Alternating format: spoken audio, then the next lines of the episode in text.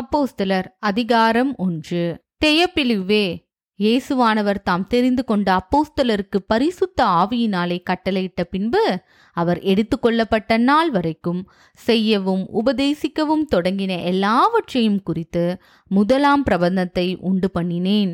அவர் பாடுபட்ட பின்பு நாற்பது நாள் அளவும் அப்போஸ்தலருக்கு தரிசனமாகி தேவனுடைய ராஜ்யத்துக்குரியவைகளை அவர்களுடனே பேசி அநேகம் தெளிவான திருஷ்டாந்தங்களினாலே அவர்களுக்கு தம்மை உயிரோடு இருக்கிறவராக காண்பித்தார்.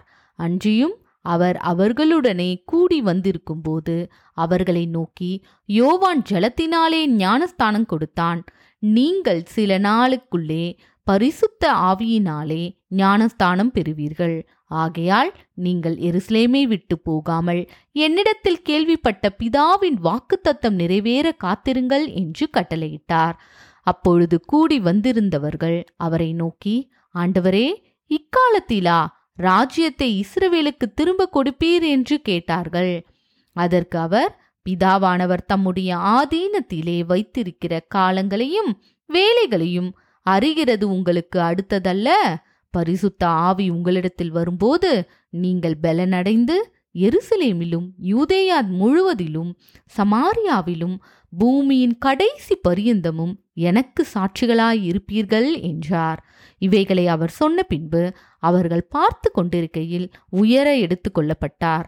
அவர்கள் கண்களுக்கு மறைவாக ஒரு மேகம் அவரை எடுத்து கொண்டது.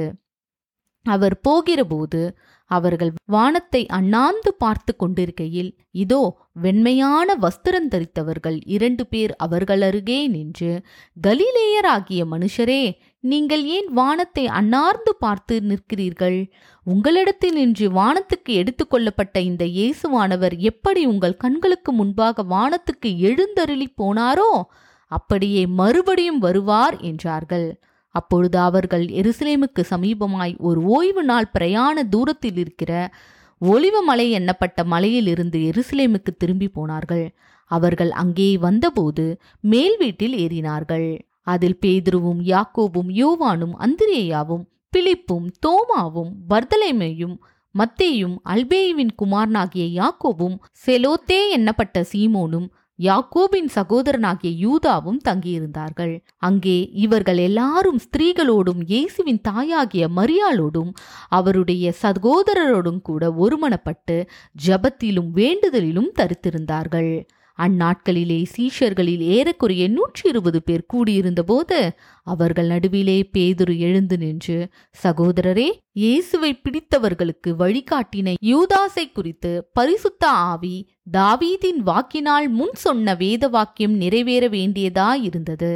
அவன் எங்களில் ஒருவனாக எண்ணப்பட்டு இந்த ஊழியத்திலே பங்கு பெற்றவனாயிருந்தான். அநீதத்தின் கூலியினால் அவன் ஒரு நிலத்தை சம்பாதித்து தலைகீழாக விழுந்தான். அவன் வயிறு வெடித்து குடல்களெல்லாம் சரிந்து போயிற்று. இது எருசலேமில் உள்ள குடிகள் யாவருக்கும் தெரிந்திருக்கிறது.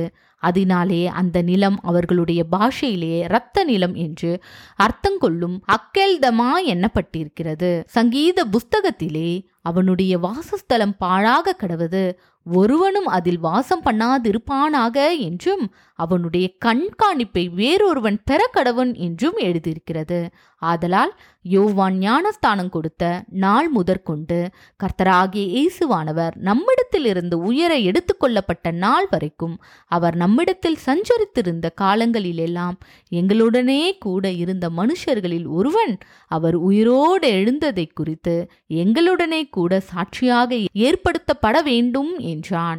அப்பொழுது அவர்கள் யுஸ்து என்னும் மறுநாமம் உள்ள பர்சபா என்னப்பட்ட யோசேப்பும் மத்தியாவும் ஆகிய இவ்விரண்டு பேரையும் நிறுத்தி, எல்லாருடைய இருதயங்களையும் அறிந்திருக்கிற கர்த்தாவே, யூதாஸ் என்பவன் தனக்குரிய இடத்துக்கு போகும்படி இழந்து போன இந்த ஊழியத்திலும் இந்த அப்போஸ்தல பட்டத்திலும் பங்கு பெறுவதற்காக இவ்விரண்டு பேரில் தேவரீர் தெரிந்து கொண்டவனை எங்களுக்கு காண்பித்தருளும் என்று ஜெபம் பண்ணி பின்பு அவர்களை குறித்து சீட்டு போட்டார்கள். சீட்டு மத்தியாவின் பேருக்கு விழுந்தது. அப்பொழுது அவன் பதினோரு அப்போஸ்தலருடனே சேர்த்து கொள்ளப்பட்டான்.